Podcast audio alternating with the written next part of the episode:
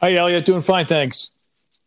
Uh, so uh, late last, uh, mid last week, uh, FATF, uh, the Financial Action Task Force, held its uh, most recent plenary. Um, those are three day sessions. I think this one they actually did hybrid. They did the, the prior four all remote. Um, and um, they came out with some high level strategic initiatives that they worked on uh, and announced. And I, I'm assuming you saw that announcement. Right. So they always have an October plenary. So we're always looking to see what the outputs are, and, and obviously the the age old uh, challenge we have for our communities is make sure they recognize the importance of FATF and what they do. I think most most most do understand that, but I think they clearly do have um, impact on what happens in different jurisdictions. Obviously, uh, that's important. But the the series of uh, initiatives, as with everything else in AML, are pretty broad based, right? They looked at revising the guidance on virtual assets. Um, they looked at issues related to Afghanistan, which is obviously not just in the news but important.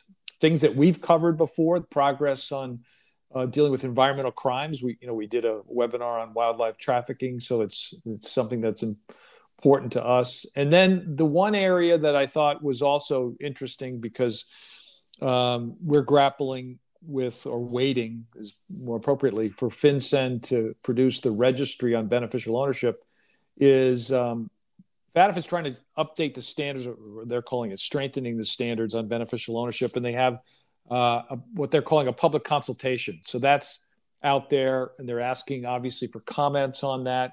It's such an important topic. Uh, it's, such an important global topic. So that's another thing. So other things happened as well, but I thought those several items that I mentioned were pretty important. Agreed. So in that one on beneficial owner, they actually in the summary they actually reference the uh, Pandora Papers as you know additional global context. I guess the other one that you didn't mention that I thought was interesting is they uh, issued a final report on working on standards for cross-border payments. Right, right. Um, which is a big thing. It's got um, actually the initiative has a bunch of components, and uh, FATF took on what I think is one of the tougher ones, and that is how uh, uh analyzing and then ultimately proposing some solutions on how the uh, the regulations of AML and CFT around the globe are different, and how those rules create friction in uh, in an in effective systems for cross border payments. So, uh, you know, some of the other building blocks of that initiative are much more technical on the payment side, but this is more about how the various regulatory regimes, when they're not synchronized actually make cross-border payments a challenge. Um, and clearly, everybody's looking for smoothing out the cross-border uh, payment processes. Right. Yeah. No. I. I. Um, that is an important element as well. And then going back to the your reference about uh, beneficial ownership, they have a specific statement on the Pandora Papers because obviously they recognize that the the press and the focus on uh, the hiding of assets continues to be a challenge. And FATF, to their credit, have been pretty vocal and they've worked a lot on that topic for a number of years. Indeed. Um, so, a few of these uh, things that came out of this plenary are things that they view for the particular initiative, they're now complete. But many of them uh, are progress reports or, you know, interim reports, things like that. And so I know we've done this in the past when we've talked about FATF and we've done some webinars on FATF activity too.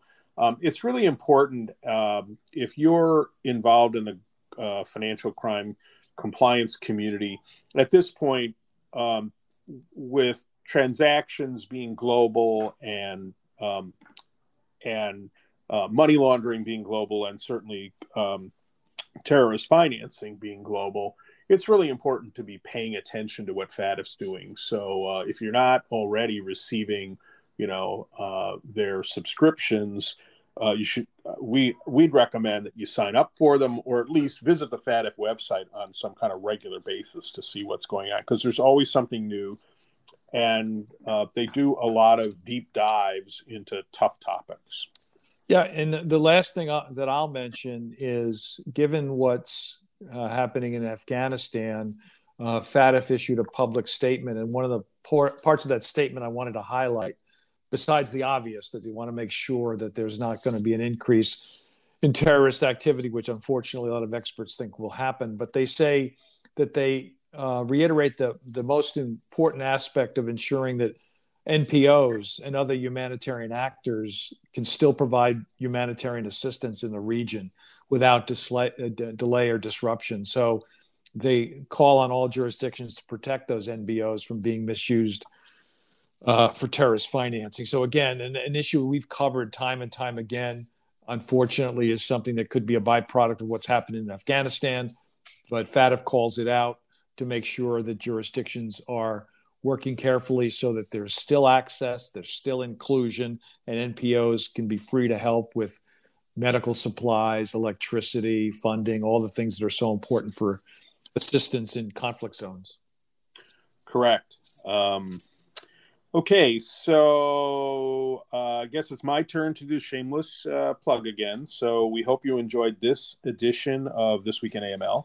Uh, we do this every week with a couple of holiday breaks. Um, you can find this and all of our podcasts on um, Spotify and Apple Podcast or wherever you get your podcast. And additional high quality content you can find on our website, amlrightsource.com. And I'll just add one more quick thing if I can, and that is that um, several of us have been involved with the Antiquities Coalition in a financial crime task force, and we just filed a comment letter to FinCEN's ANPRM on placing antiquities under the Bank Secrecy Act. You'll find that on the Antiquities Coalition website, and it'll be on our, our website as well. Obviously, we're awaiting final reg proposals, which we will also comment on, but I just wanted to highlight uh, that because it's an area we've talked about. You and I have talked about it. We've also done programming about. Correct. And another area of international concern because so much of uh, that activity uh, crosses borders around the world. All right, John, you have a good uh, weekend, and we will uh, talk again next week. Take care, Elliot. Stay safe. You too. Bye bye.